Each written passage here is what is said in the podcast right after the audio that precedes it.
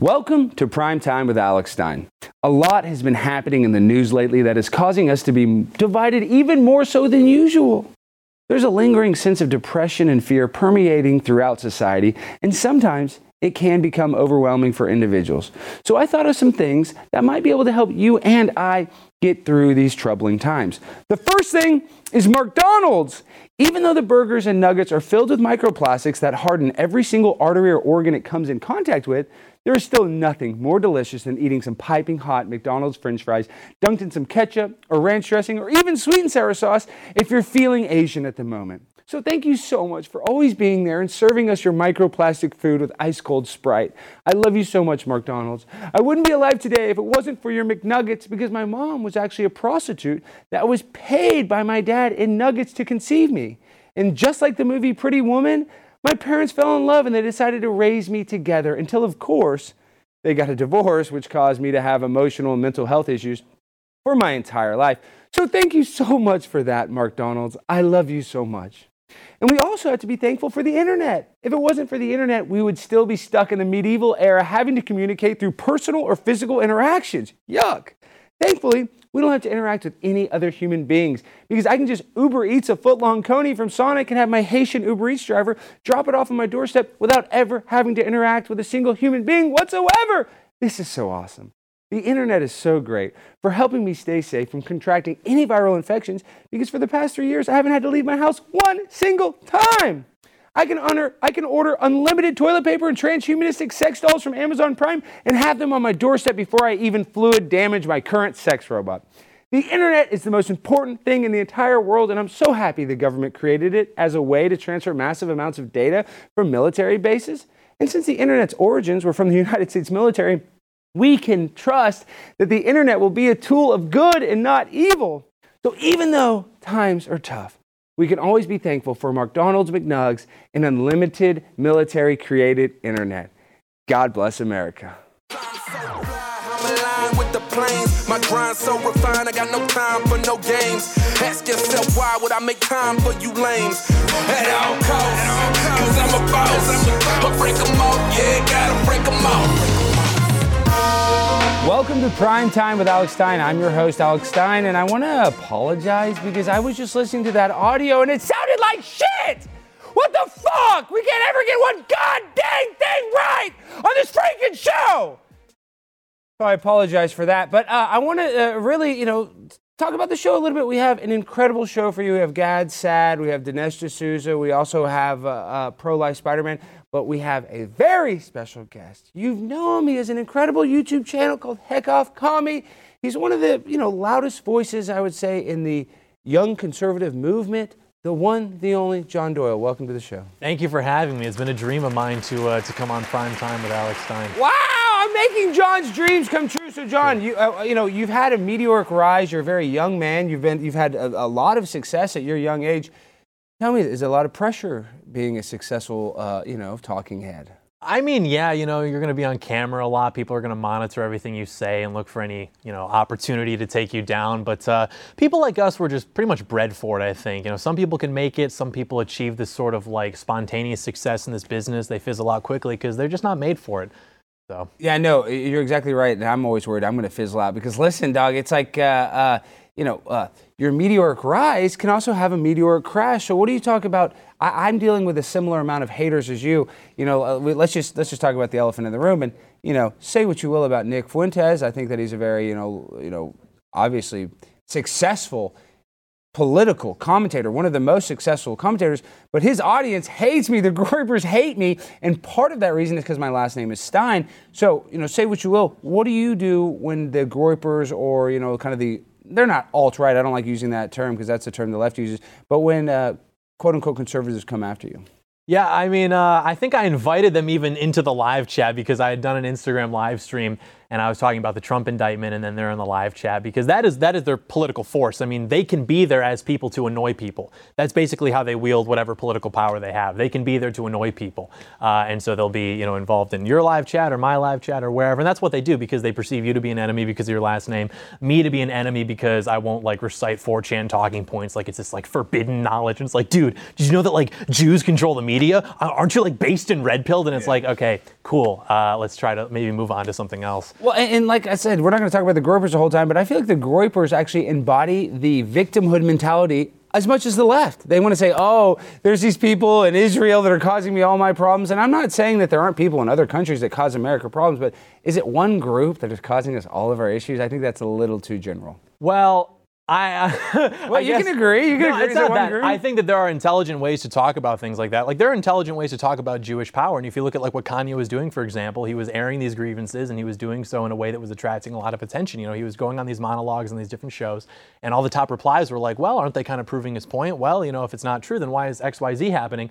And then he got linked up with these people, and then all of a sudden he's like incoherently ranting. You know, he's got like the milk bottle and he's got the puppet, and now all of a sudden people are like, "Okay, this guy's like mentally like unwell. He's obviously crazy." crazy. And so it's not actually shifting the paradigm the way they think it is. It's basically reinforcing the paradigm, which is if you talk about these issues, you're like mentally unwell and low IQ, which is the way that he was portraying them. So. And this is my only, and I'm not even complaining to Nick. Once again, I don't want to sound like I'm white knighting for him, but Nick Fuentes is smart enough to know that Kanye West has 0% chance to win yeah. the presidency. Yeah.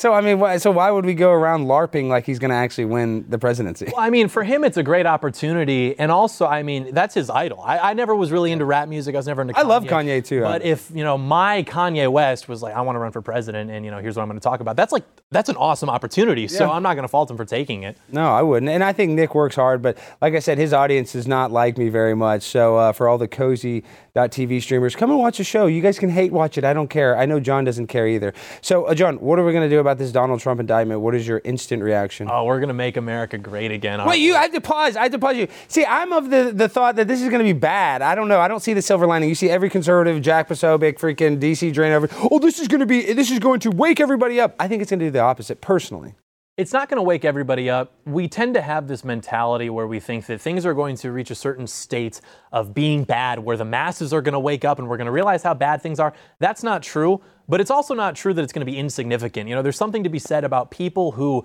could get it and who could be effective, who just haven't been brought to that point yet. There's a moment where all of us have been radicalized, so to speak. You know, you've got your like Stonewall Jacksons, for example. These people who aren't like a Robert E. Lee in the sense that they're like destined for greatness, but they could become great if they simply are put into the right position at the right time. So I think that uh, instances like these where you have Trump being indicted, it's obviously like, uh, and what's the word that they like to use, unprecedented state yeah. of American political turmoil. That's going to be effective effective at waking people up. Not like the masses are going to wake up and we're going to take back the country. That's never going to happen. Never. But it is going to be, I think, positive. However, and I said this on the live stream, I'll say this now. I don't know if I'm going to say this on my channel we have an obligation as people who have platforms to really like make this into a huge deal. We know that it's good for us long yeah. term. It's good for us. I have to admit that because I'm saying hearing that he got indicted, I'm like, this yeah. is a content. But farm. we still have to be like, this is un, this is in, this is insane. We have to, I mean, because we have to move the ball down the field as much as possible. So we have to blow this up. This is the end of the world. They indicted your president. We have to make it into a huge deal because that's what's going to get the, the people excited. Yeah, and, and what I don't like about it is this is just another indication of what I call globalism. But what they're going to do is they're going to poo poo on America by causing a stain, saying, oh, well, in America, the presidents are so corrupt, they go to jail. So what that does is that actually makes America weaker, and then it just drives us into globalism, the New World Order, even more. So there's some sort of weird thing that even if a president I, I, mean, there's rules for thee, not for me. But even if a president commits a crime, this guy has he's privy to classified levels of information. I mean, he's as much as we want to say we're all the same. The president is not the same as, as us. So you would think that they would have a little more leeway when it comes to misdemeanor crimes. So I mean, it's just this sets a bad, and you just said the word precedent. But if you're going to arrest the president, I don't care if he's liberal, conservative. He's the Amer- He was an American president of the United States. He deserves respect not to not enough respect not to, to be unfairly indicted. Yeah, I completely agree. And also, I mean, if you look at someone like Donald Trump, the fact that all they could get this like billionaire Manhattan real estate playboy, they got him. Okay, maybe he's a little creative with his taxes here and there. Yeah. Maybe he's like some hush money. Like, who cares? This is not consequential. I mean, you're into the conspiracy theories. Yeah. If you give us a laptop in like 30 minutes of your time, we can prove that people who have held political power for much longer than Donald Trump have done things far more transgressive. I mean, Hillary Clinton. I had to cut you off. It's like, dude, okay, you're gonna you're gonna arrest Donald Trump. Arrest Hillary Clinton's bitch ass. I mean, what? I mean, yeah. Dude, yeah, how about that? I mean, I don't. You know, honestly, God, this is it sounds bad. I honestly do think Hillary Clinton is evil. Probably worships Satan, worships Moloch, and uh, she she deleted all those emails. But I don't even know if they should arrest Bill Clinton. I know that sounds crazy, and I know he's doing illegal stuff. But I think maybe when you get to the presidency, maybe you get to commit a misdemeanor crime. I know that people are probably not going to, you know, that's not going to be a popular opinion. But I just think that's more based in reality. Is that these are high, powerful people, and that they're kind of held to a different standard than you and I. Yeah, I agree. I mean, I also agree we should arrest uh, Hillary Clinton, Bill Clinton, Fauci.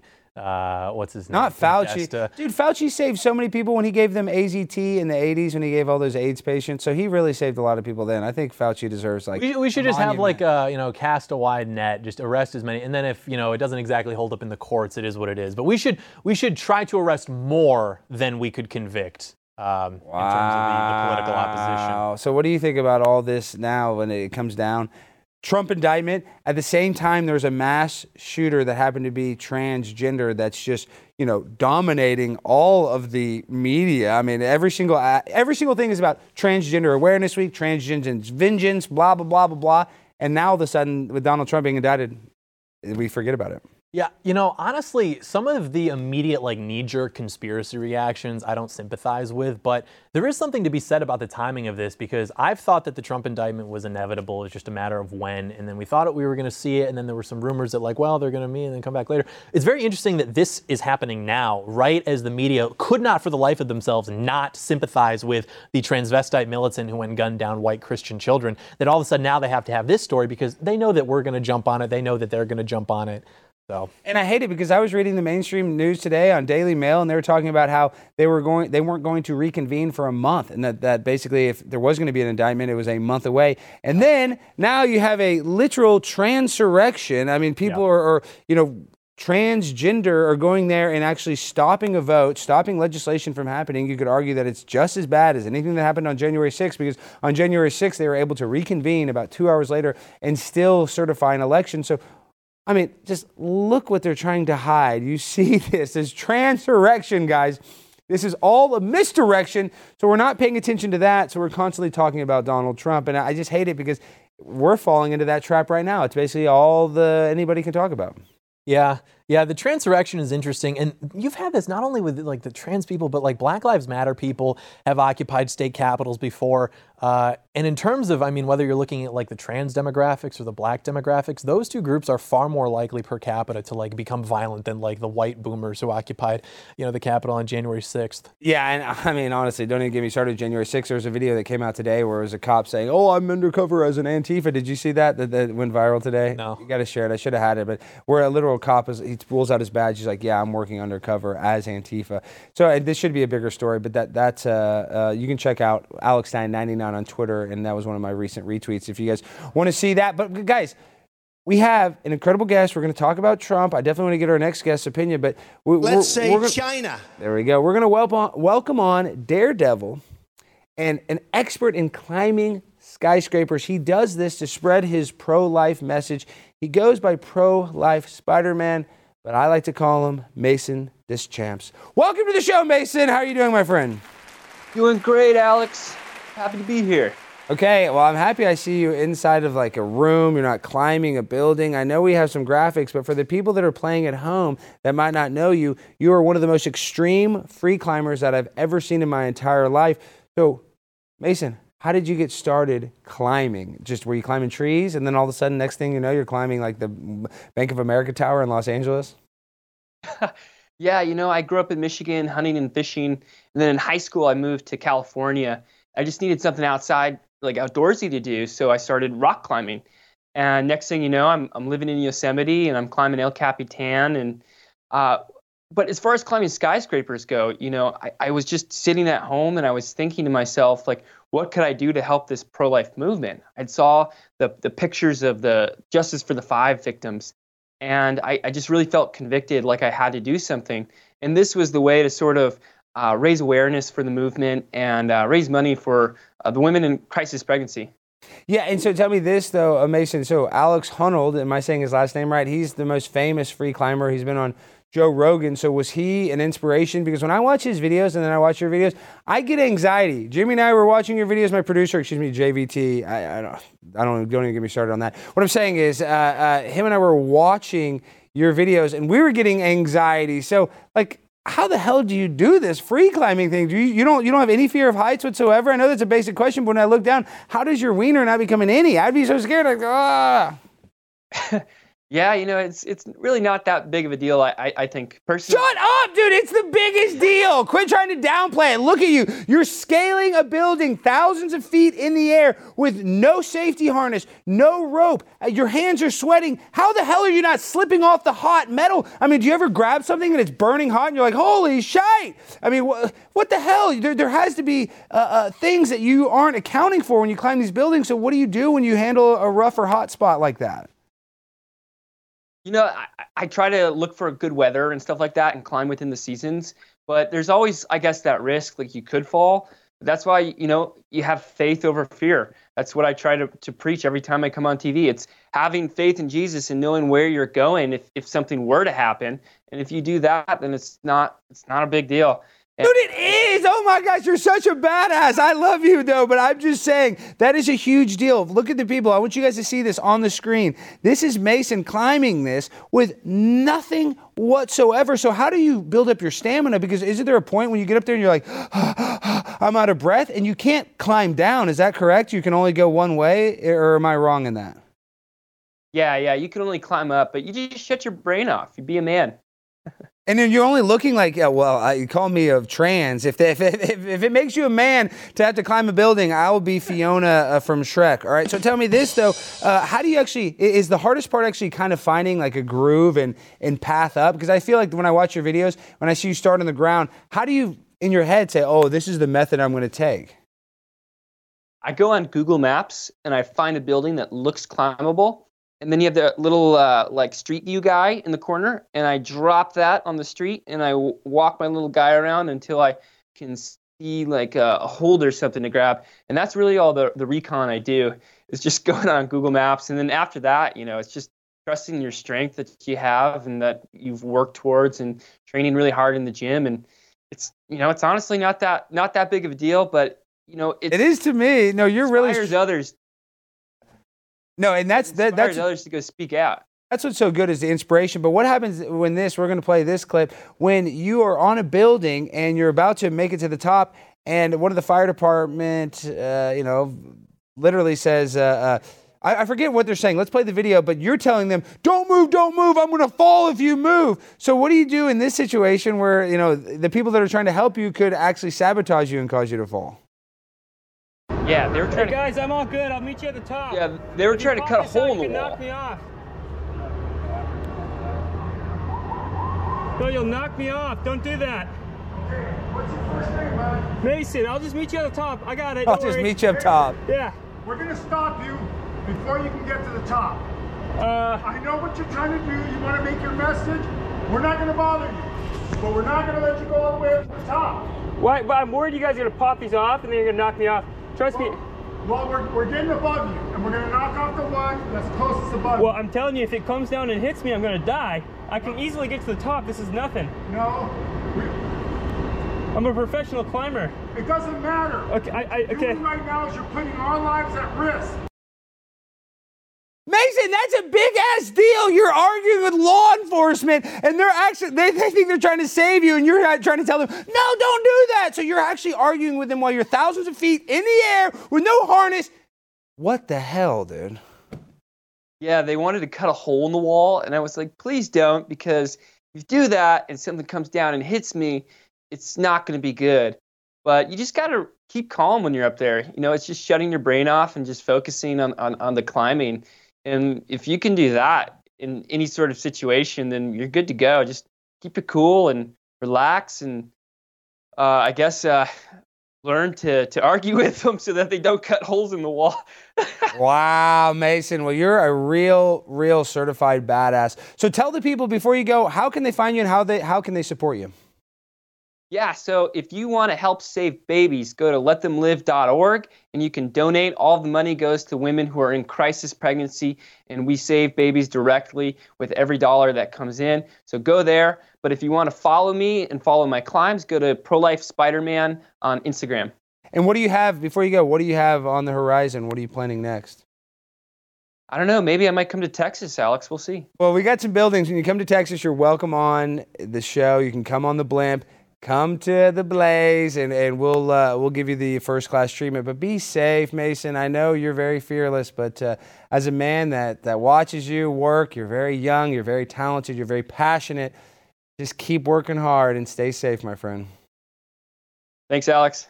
We are at a tipping point in america. With 400,000 children in the U.S. foster care system and a quarter of those awaiting a forever family, Christians must step up.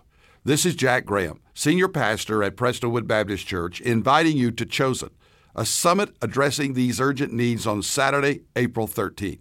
Chosen will empower churches to begin foster care and adoption ministries and equip families who are adopting or fostering. We have great speakers joining me, including Sadie Robertson Huff and Governor Greg Abbott of the great state of Texas, along with dozens of breakout sessions. I urge you to join us and help make a difference in the lives of these precious children. Register at prestonwood.org/chosen. All right, guys, go follow Pro Life Spider Man. You didn't interject much. I guess I didn't give you a chance, but what do you think about that guy? I think he's a great guy. I lost him actually in the ear, so I couldn't really hear what he was saying. Uh, of course. I met him. Um, of course. Wow. And another technical difficulty. Your producer, someone's got to do something about that guy. And we are going to do something. I'm actually planning on doing something. We just got to see if a few more incidents happen because trust me, there's a plan to do a lot of shit to Jimmy, a lot. And guess what?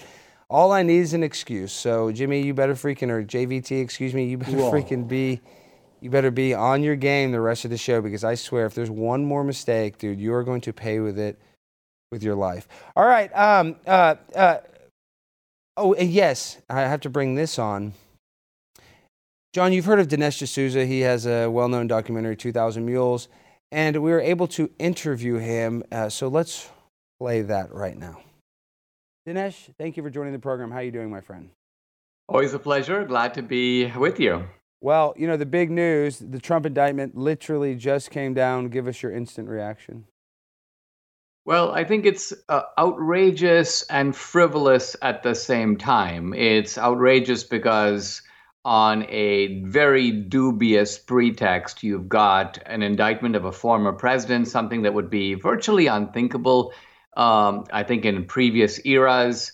Uh, it reflects the absolute um, fear that the left has of Trump. I mean, it wasn't enough to have two impeachments. They now have to try to lock him up. And it's by trying to take a what would otherwise be an indiscretion, a kind of hush money payment, and try to elevate it into some sort of a felony that would prohibit Trump from being able to continue to seek uh, the presidency. So, on the one hand, I think it's appalling that we've reached this point. We are almost in, you know, banana republic territory. Yep. On the other hand, the sheer preposterousness of the case the fact that we're not dealing with anything that is that would normally fall under this kind of a standard but rather we're dealing with something that's years old other people have looked at it and said there's nothing here uh, we have public statements by you know cohen's attorney stormy daniels saying there's nothing here yep. and yet they're pushing forward with it because i think they've got blinders on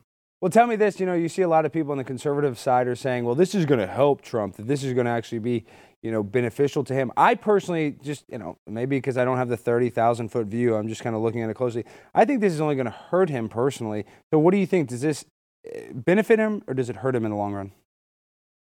I think it's actually hard to say, and I, I wouldn't uh, try to guess. It really me. It really. Here's the question: Does the ordinary American who doesn't pay daily attention to politics, who's just watching this from afar, do they watch this and go, "Well, you know what? Uh, where there's smoke, there's fire. They wouldn't have done it if they didn't have something on him. Look, he's a controversial character, and so so that's one possibility. And the other is, wow, uh, you know, the Trump is not even in office. He's now basically running in the Republican nomination. He's clearly the leading candidate of the opposition party. And for the Democrats to do this would be akin to, uh, you know, a Republican administration arresting Obama and imagine the reaction that would provoke. So it really depends on how this plays out with the ordinary guy. My guess is the ordinary guy is going to feel a sense of sympathy toward Trump, but will that be enduring? All of that, I think, is too hard to predict. What what was that? Why did that end so fast? What did deal? What's the deal with that? Is, wasn't that interview supposed to be five minutes? Alex, Alex, I told you we he got into some spicy YouTube topics and we he was about to talk it. about how the, the Democrats are the real Nazis. No, we just it, we don't bring it up. We just can't t- like we can't talk about the election. We talked about this, Alex. We'll Jimmy, I don't give a damn what the fuck you think we can fucking talk about. You are literally a retard that somehow graduated from fucking Princeton. It's all a bunch of bullshit. I, I hired you because I thought you were smart. I thought you were funny. But guess what? I was the dumbass. I'm the idiot. So from now on, you are no longer the producer. I want fucking Brandon over there, and I want you to come here and talk to me right now. I got something I want to talk uh, to you about. Come here right now, uh, okay. Brandon. Go get it. Brandon, go produce the show. Okay. Brandon, go produce the show what, right now. You, want, you want me to come on set? Yeah, I want you to get your ass down here right now. Right okay. now. Come here, Jimmy. Hurry. Get your ass up. What's going on? Jimmy! Okay. Let me tell you something. I'm sick and tired of your bullcrap, okay, okay? Okay. So I'm gonna need your help with this, John. I want you to hold his hands real quick, John. Come up. Yes, yes, yes, yes, yes, yes, yes, yes, yes, yes, yes. Just hold his hands real what, quick. What, what is that? Don't worry about it. Just hold his hands together real quick. Just hold them together like okay. this, John. Okay. Okay, here. I'll hold I, I don't like this. Just shut up, Jimmy. I'm so sick of you because you know what? I don't feel like you're loyal. I feel like, oh, you have Seth Dillon saying, oh, they want to hire you. Oh, you know, there's rumors of the Daily Wire. I feel like this might be some sort of false flag attack, and I want to know the truth. So we're going to ask you some questions, Al Qaeda style. So what oh, you're going to do? Al Qaeda style? Yeah, Al Qaeda style, Sharia law style. So get down, okay. lay down on the ground right now. Okay. okay. Oh. Now what we're going to do is we're going to waterboard you. What's going on? We're Just shut up. You. Shut up. Do not move. What? Do not move. Put this over his face. Okay, John, grab some of water. Here, here's some water, John.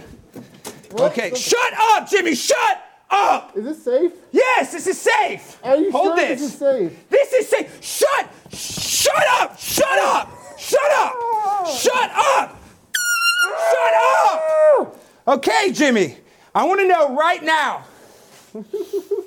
Do you care more about my show or are you gaining followers on your Instagram account? Um, am I under oath? Yes! Oh, Answer the question, Jimmy! Answer the question, Jimmy! Your show! You! Your show! Pledge your allegiance to my show!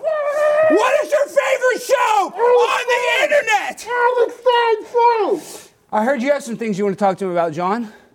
Yeah, I mean, I guess I'll John Doyle has some complaints too!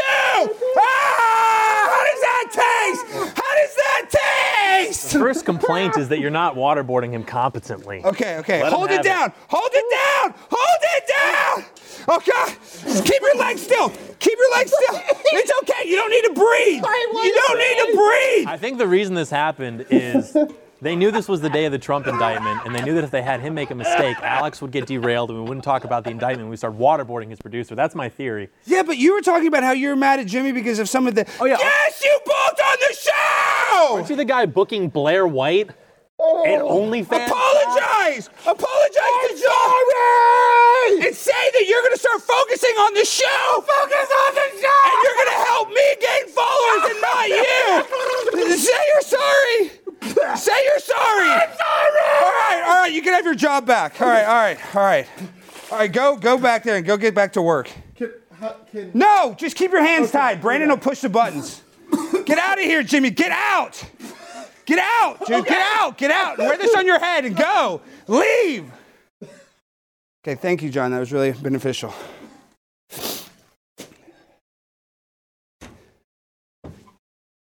Wait, so does that mean I can't plug my Twitter? No, you can. And, and we want to say if you guys want to see the rest of that Dinesh D'Souza interview, please go to blazetv.com. You good, Jimmy? I feel great. All right. Just sit down, Jimmy, and shut up. He looks pretty reformed. That's hidden in plain sight radio at Brandon Steele on Instagram. He does seem like he's changing. No, Brandon, you sit there and produce the show, dude. We have guests and shit coming up. We need your ass sitting there. You know, they don't pay any extra for this. I know, I know. This is a free Mo 99 money, deal. mo bitches. That's true. Okay, so what do you think about that? What do you think about Jimmy? Do you think he learned a lesson from that at all? That was a very interesting humiliation ritual. I don't know what he did. I was hoping it was because he was booking degenerates for the show. He Like got us. crazy. he got us distracted the day of the Trump indictments, and, and I knew that you were going to go off the rails. He set you off, so uh, I, I guess he I guess he deserved it. Honestly, He deserved it a thousand percent. you He should deserves just a lot like more. shoot him, With a gun? like with a like a 22, just like in the calf or something. Just teach him a lesson. Well, I've actually been thinking about this, and this is a serious statement. I've been wanting to go viral, and so I thought maybe the best way is if somebody shot me with a 22 in the butt. Do you think the calf would be a safer spot? I think you should do both. I mean, it's a 22. It's basically an airsoft pellet. Uh, it'll probably even bounce off you. So Is that true? Oh yeah, no, absolutely. I do So- have very strong calves. I don't know if you guys Hey, see. Alex, Y- yeah. What, Jimmy? What?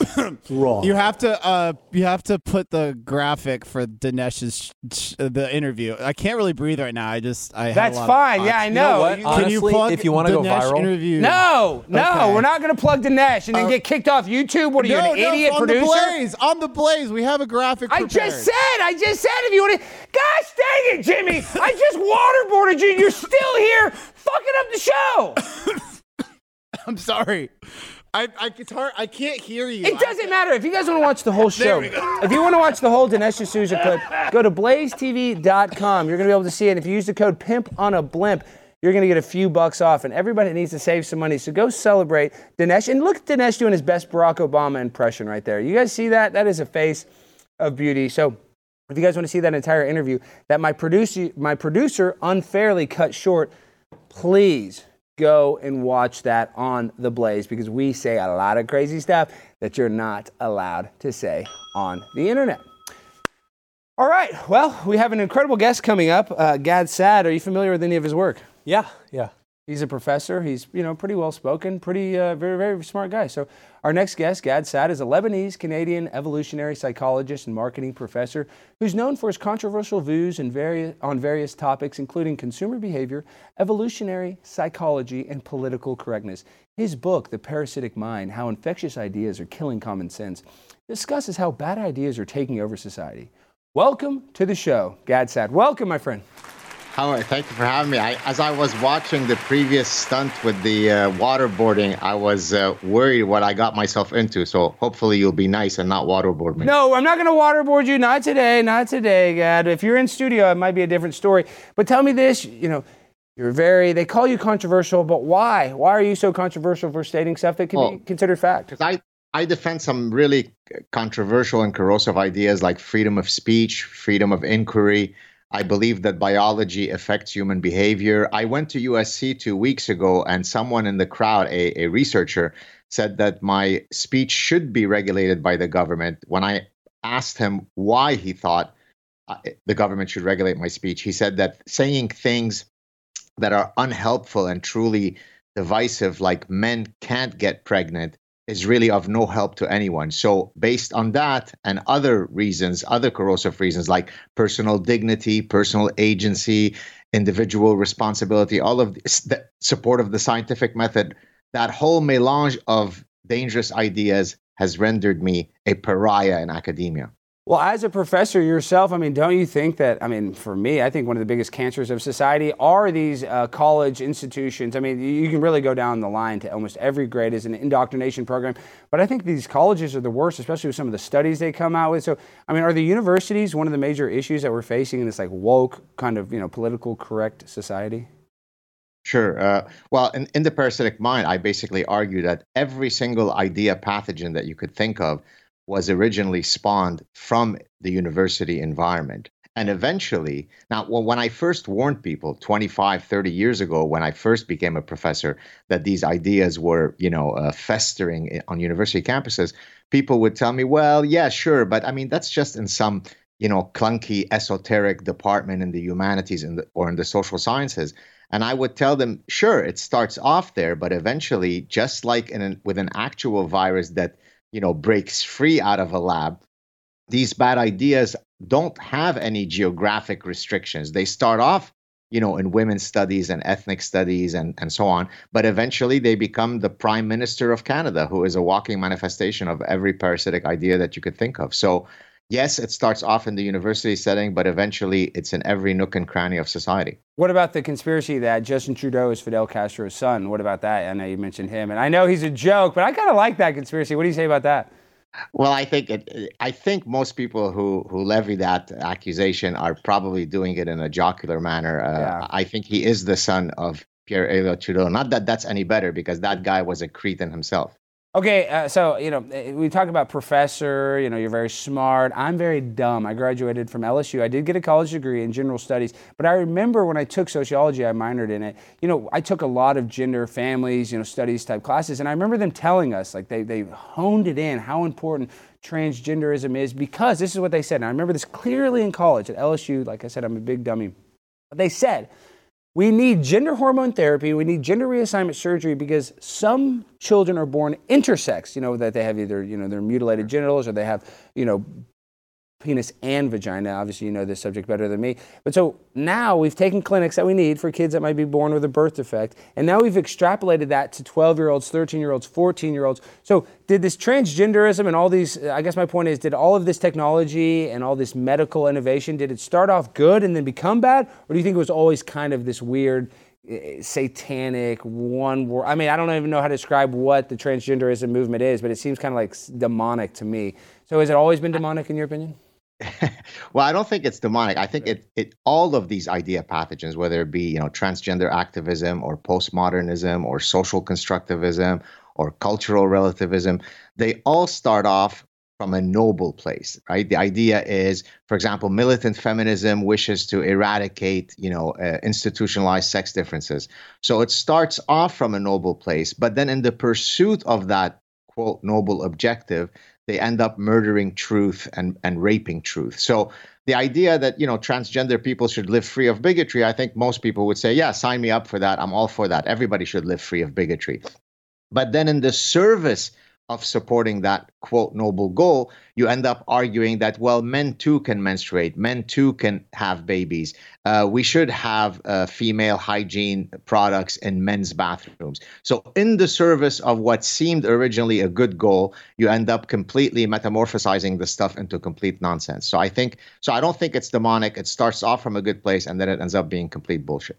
Okay, well then you, you see all this Trump indictment. Isn't it kind of fishy that it happens on the same uh, week as Transgender Awareness Week when we had a transgender person go and, and kill three children and three adults, uh, six people total? So do you think this is an, a distraction because this transgenderism movement is just you know dominating the airwaves?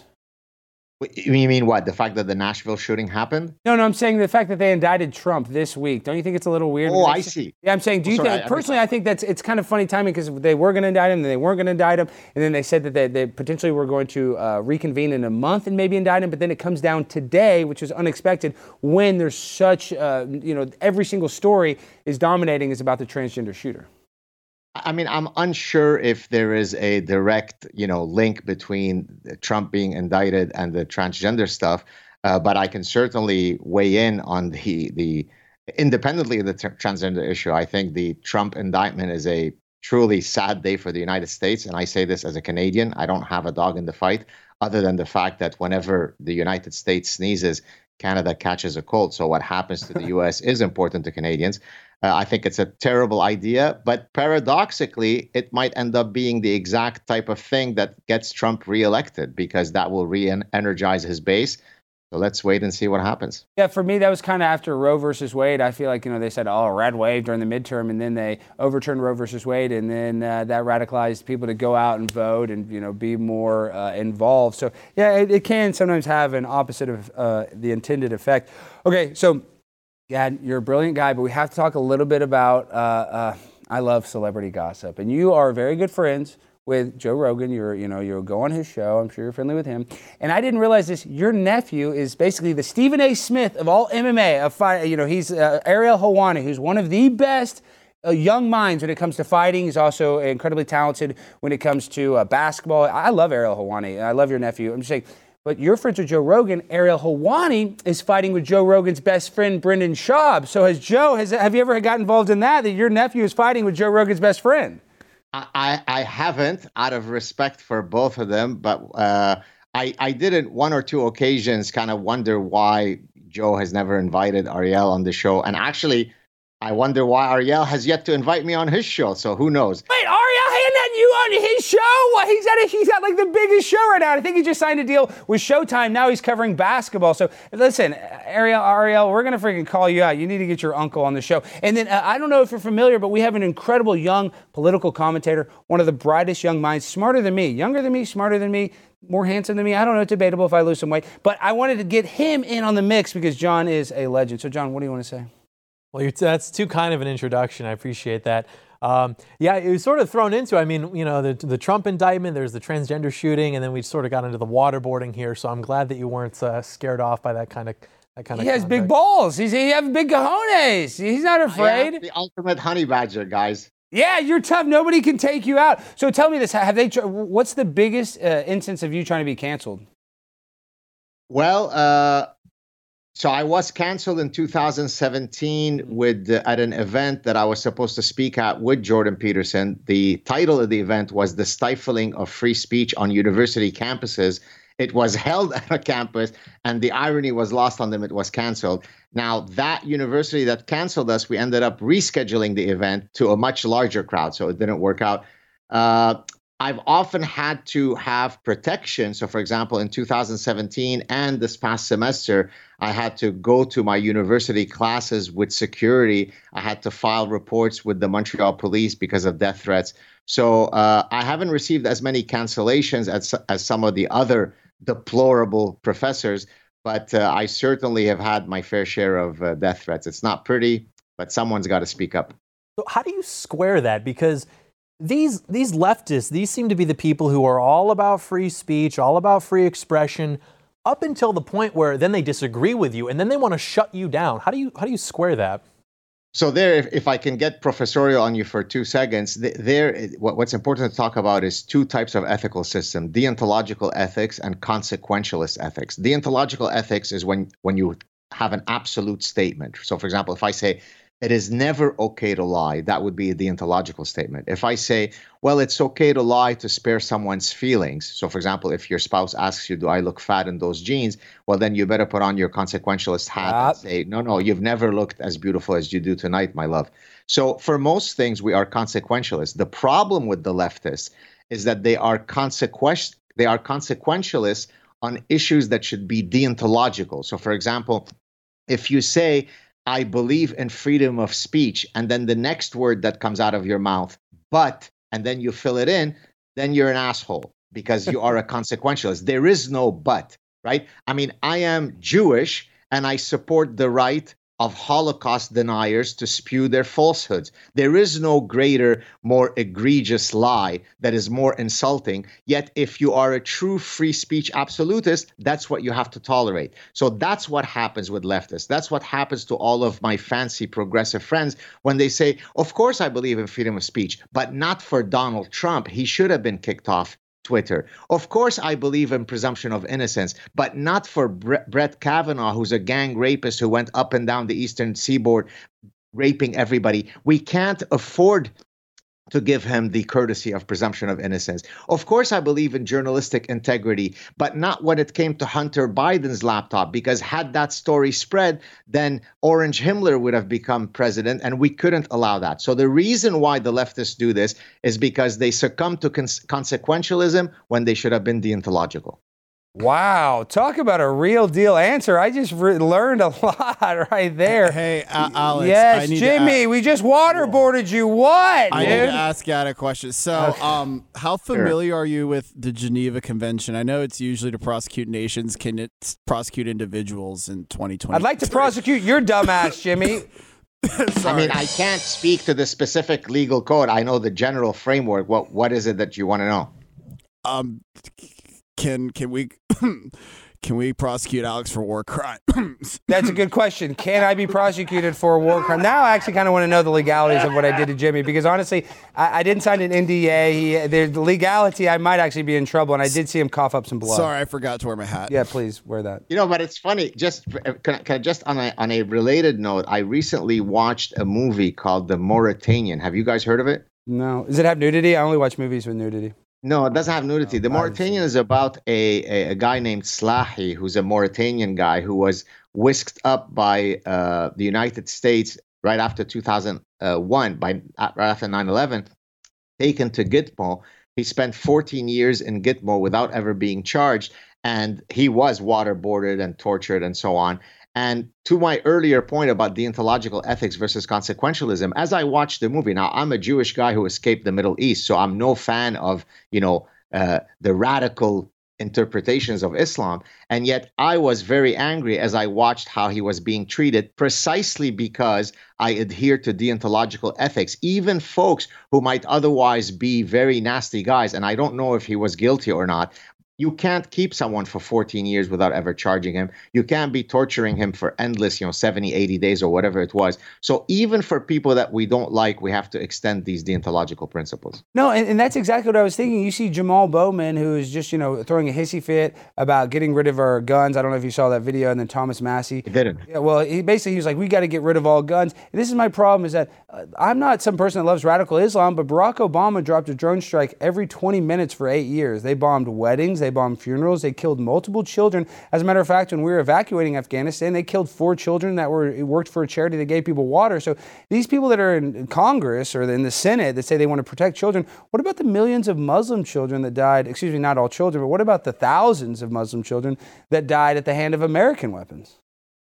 Yeah, exactly. I mean, a lot of these progressives are not really uh, cognitively consistent, right? So uh, LeBron James, uh, you know, he has to win an award for being a hero because he has to go from Malibu to Staples Centers because there is a daily genocide of black men by cops, but yet he keeps quiet about the two million uh, Uyghur Muslims that are in concentration camps. The hypocrisy is is so infuriating. And that's why I weigh in the way that I do, because bullshit really personally offends me. And therefore, I have a platform, I speak out. Yeah, and you really do a great job, but I still can't believe the biggest thing I learned, even the deontological, I mean, that was, you know, way above my pay grade. Like I said, I read it at sixth grade level. But the fact that Ariel has not had you on your show, I'm tweeting him, I'm getting you on his show tomorrow. You need to be on that show tomorrow. Okay, so before you go, though, tell us what is the outlook? I know you're in Canada, we're here in America. What do you kind of foresee in the future? Because I tend to get black pilled where I get, you know, I have a very negative outlook. And I know that's not good. And, and I think that it's hard to have a positive outlook. So, where do you see things going in this quote unquote culture war, just in society in general? I think it's a long term war. So it, it took 40, 50, 60 years for many of these ideas to be spawned on university campuses and then to proliferate. So the, bat- the, the battle will be won. You know, reasonable people will eventually speak out and we will defeat those bad ideas. But it's not going to be sort of a cataclysmic from one day to another win.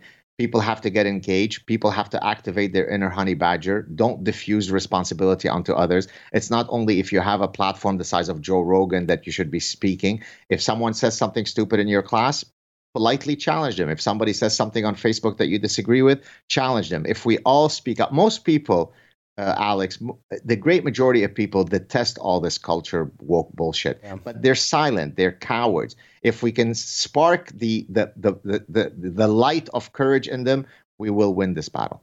Guys, and I bring up this topic, and it's so heavily censored. I hope this doesn't get us in trouble. But uh, in Canada, you saw that there's a, they say thousands and thousands of dead Native Americans at these, uh, what were they, Catholic schools, and you saw Trudeau crying about it. So, what is the, what's the conspiracy behind that, in your opinion? Well, you know, I'm I, I don't know much about it. I have heard both evidence that suggests that oh yes, there were these, you know, genocidal massacres and I've also heard evidence from other people whose opinions I truly respect that say that it was grossly exaggerated. So, you know, if I were to weigh in on this without knowing much about it, my feeling is that the truth is somewhere in, the middle, but it's certainly not due to this, you know, uh, conspiratorial, evil white colonialists who were trying to eradicate Native Indians. Uh, um, undoubtedly, it's true that there were some, uh, you know, bad things that happened, but not nearly to the extent to which people are claiming. Okay, and then last thing, the government, they use a thing called problem, reaction, solution. So their solution, you know, with the pandemic is to lock us down. So what do you think the overall solution in this problem, reaction, solution model? For, for the indigenous issue? Well, no, I'm talking about just the, the mechanisms of control, the government. I mean, what do you think their final solution is? Do they want us living in pods, eating bugs, hooked up to intubation? Because I really do believe that. I think uh, the future is going to be very bleak, and people are probably going to be plugged in some fake metaverse, and they're going to say, oh, on Earth, you only live 70 years, but in the metaverse, you live a 1,000 years. So, I mean, do you think that could potentially happen? What is the long right. goal of these evil people? Yeah, well, look, the, if you're a student of history, you know that the the West is a incredible anomaly in the history of cultures, right? Uh, human history is replete with dictatorial rule, right? So the fact that we had these couple of hundred years where we truly did have freedom of speech and freedom of inquiry is a miraculous anomaly. And that's why Ronald Reagan, I, I, have the quote in the parasitic mind, I don't have the exact quote in front of me, but he said that every generation you have to have people who are assiduously defending, you know, our freedoms and liberties. Otherwise, there are always nasty folks who are trying to take it away from you.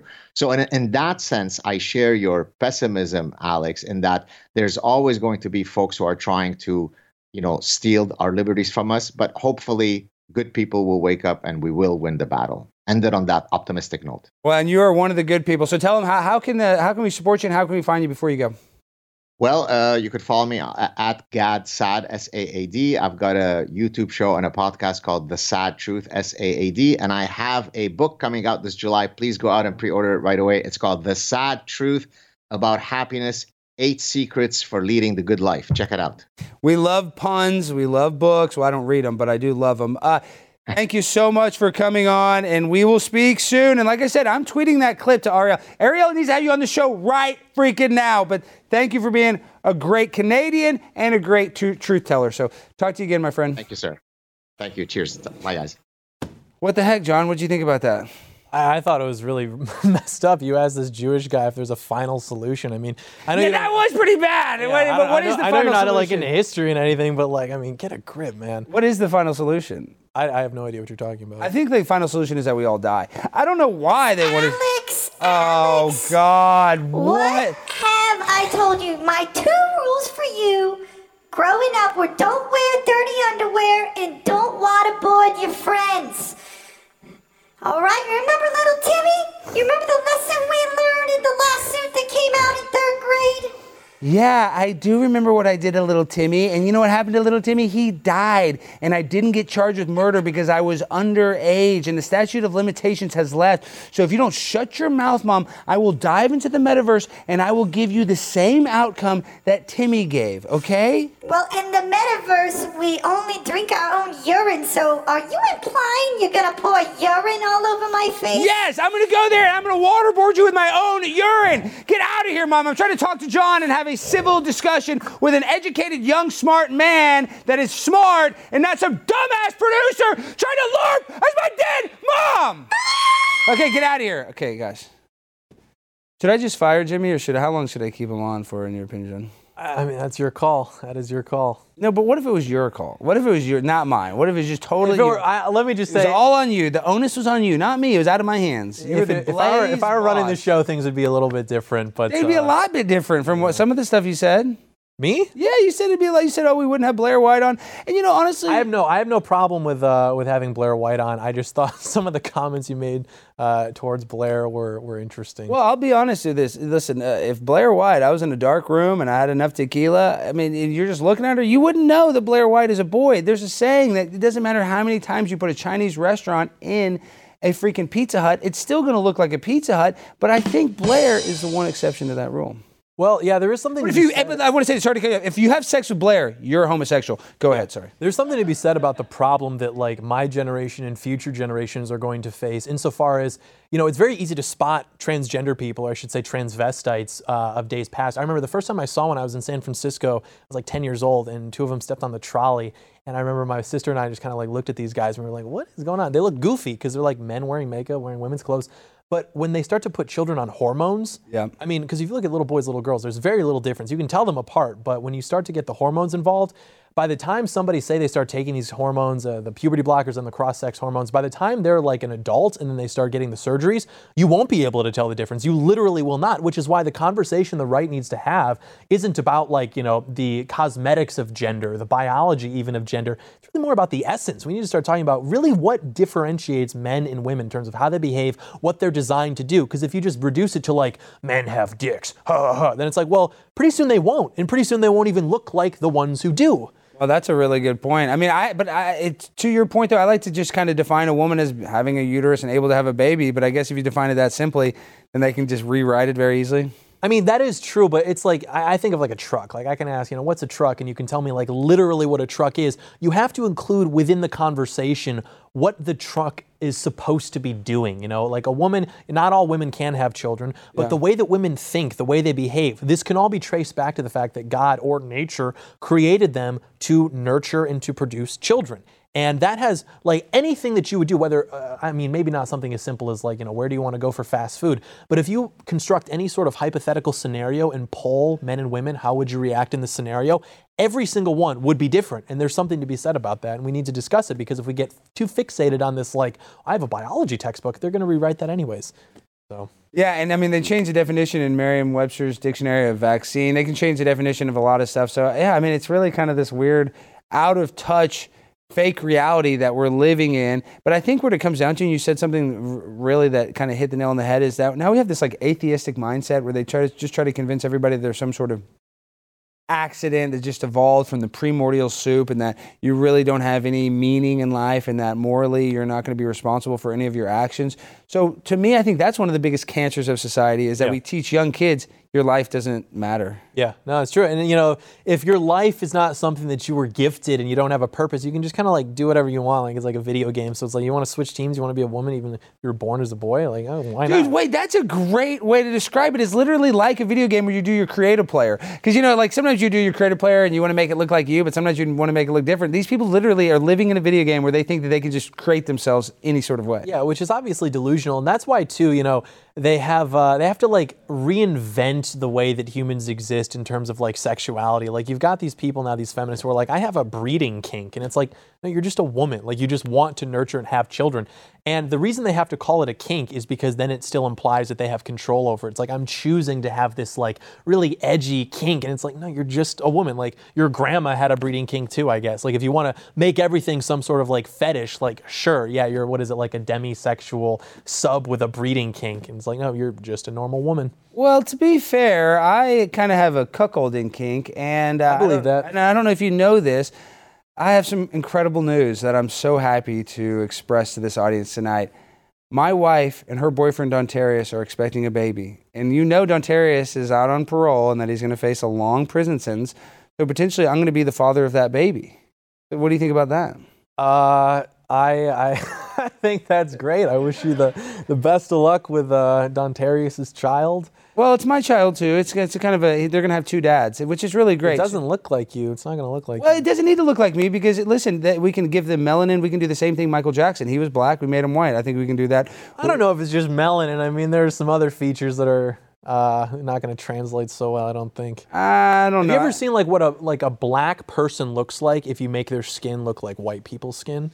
Yeah, they look pretty good. I mean, you got Dontarius and then Baby Well, Marquise. That's not what I mean. I'm not saying that. I'm saying people always talk about like race is just skin color, it's just melanin. There are actually like other features on both the body and mind that, that translate very differently. So I wish you the best of luck raising uh, Dontarius' He's going to be a great athlete. I know that. Okay, so let's play this. Um, we just recently had a gender reveal. So for the audience, Hey guys, it's me, Alex. I'm with my wife and her boyfriend, Dontarius. We just found out uh, we're pregnant. Dontarius is the father, and we're here to do the gender reveal. So, twist it, honey.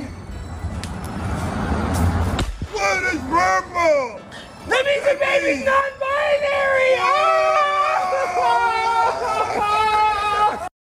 so John, our baby is non-binary. We're going to let the baby decide their sex. So what do you think about that new uh, parental technique where you just let the baby decide? I mean, I think it's retarded. What? Yeah. You think that's retarded? Yes.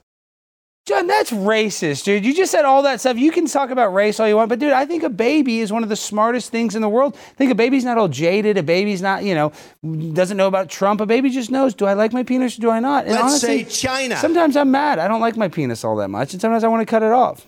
Well, I don't know. I mean, the baby has no concept of itself. Uh, you know, everything that the baby knows is. going to Doesn't that mean it's adults. unbiased if it doesn't have a concept of itself? No, I don't think so because the concept isn't going to come from its own introspection. It's going to come from people whispering into its ear. And so you could have parents who are leading the child, you know, if it's a young boy into masculinity or it's a young woman into femininity. You instead are going to leave it neutral, which in practical terms means the media, which is run by pedophiles and Satanists, is going to be whispering into your child's ear. And, you know, I like Dontarius. He's a sophisticated guy, but he Yeah. just doesn't quite have it. I mean, he's, he's not going to be able to provide a better example, in my opinion, than. Uh, Don than he Tarius is. doesn't have it, dude. He has the it factor, dude. He literally. Literally nobody likes Dontarius more than may- maybe your wife, but nobody likes loves Don. I bet she does.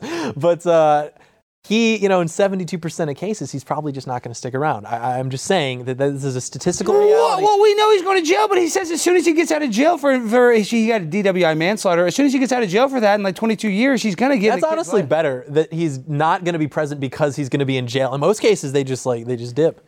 Yeah, I guess he has a good excuse for not being there in jail. Hey, why not? Right, folks, this has been a wild ride this evening. I just want to thank you so much for joining us. And we end every show the same way. But before we go, tell us where they can find you, John. I know Heck Off Commie, and I know you got a huge YouTube, but just tell them before you Yeah, go. hey, heck off, commie, right, Milo? Uh, yeah, youtube.com slash John Doyle, where I regularly and consistently post content. And this was an interesting Wait, time. you just brought up Milo because Milo texted me. What, and Milo said that he didn't like you, or kind of. He kind of insinuated. He didn't say he didn't like you, actually. And I go, why don't you like John? I feel like you guys would get along. No, I mean, he took a shot at the name of my show. Uh, What did is- he do? What did he do? Well, he accurately described it. It's kind of like dorky. And that's the point is, you know, yeah, it you're, disarms you're kinda, people. Yeah, you're like a smart kind of dorky kind of guy. Not that you're a dork, but I'm saying you kind of, it- dude. It's cool to be a nerd now. Wait, so I, so I'm getting felted by Alex. no, you're not. It's cool. I'm saying you're a badass, and I think you and Milo would get along. But he just is like, oh, you need to uh, ask him what heck off commie means. So he said that to you too. Yeah, no, I talked to him earlier today. We, Okay, good. All right, good. I was like, gosh, you guys would like each other. All right, because I like Milo. We're gonna have him on the show. So, and he's going after the Groypers. Oh my gosh, that is some interesting stuff. You've been following that? No, I, I, uh, I've been monitoring the situation. It's very interesting stuff. There's some weird stuff that's going to come out. So maybe we'll be able to get Milo and Ali and all those guys in a room and try to, uh, you know, air out their grievances. All right, guys, it's been a fantastic show. But we end the show the same way every time with our freestyle finale. DJ, hit the beat. Feel like this is the same song as the three days in a row. No, I'm not high on blow. Fentanyl from my dealer, Paul, all day long. I'm so sorry that I always talk to my dead mom. John Doyle, he likes to smoke his fentanyl with foil. Isn't that right, John Doyle? It's like straight up cocaine. Yeah, he just likes cocaine. He doesn't like fentanyl. Well, guess what? I love it. That's why I just dump it on myself. We're having a blast. It's Prime Time 9 and there on the grind all the time. Thank you for watching this show. And guys, make sure to share it. We got to get some people seeing this. We're going insane for the Ukraine. I love you. Good night.